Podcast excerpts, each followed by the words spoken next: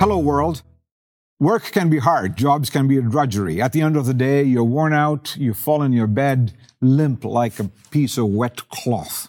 And so the pharmaceutical industry has come up with ideas.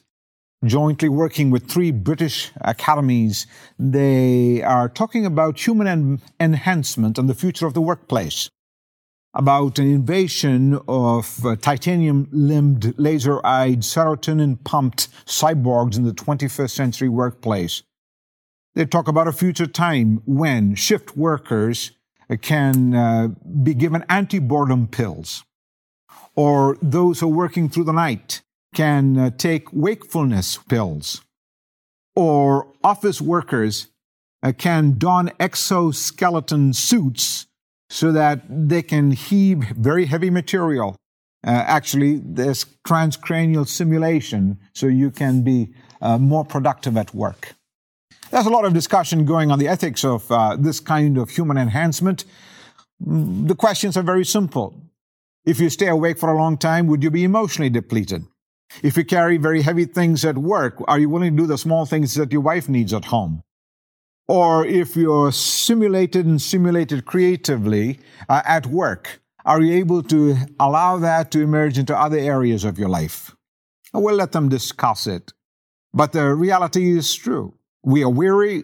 At the end of the day, we are tired. Sometimes jobs are drudgeries, and we fall into bed very, very tired. Now, technology and human enhancement uh, might help your performance, but will not help your competence.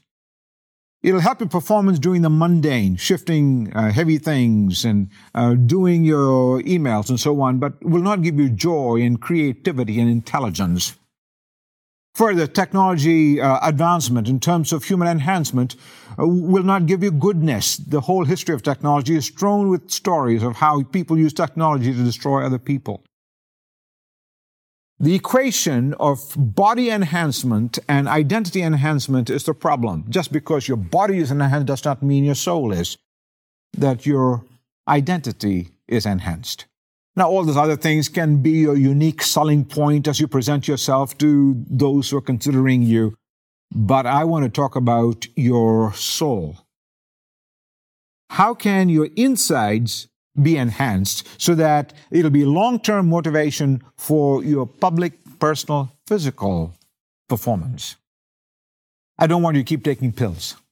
Instead, I want an inner restructure, an internal unleashing, a spiritual salvation that will last throughout your whole life and forever.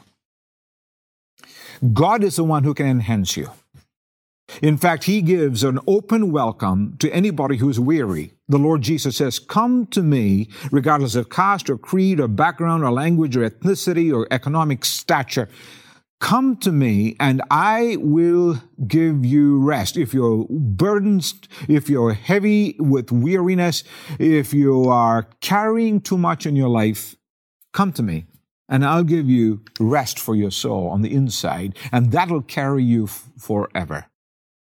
Now, go get all the performance that you need uh, in terms of uh, staying in your job and, and your competence that you need in order to perform well. But I want your insides to be changed because God can enhance you. You cannot enhance yourself as a whole person. Come to me. Just come to Him. Tell Him you want to come to Him. He'll be happy and eager to welcome you. Greetings. This is Ramesh Richard. Thanks for listening to my podcast. If you have any questions about what you've just heard, visit liferocks.org or our social media channels and send us a private message. You think about it.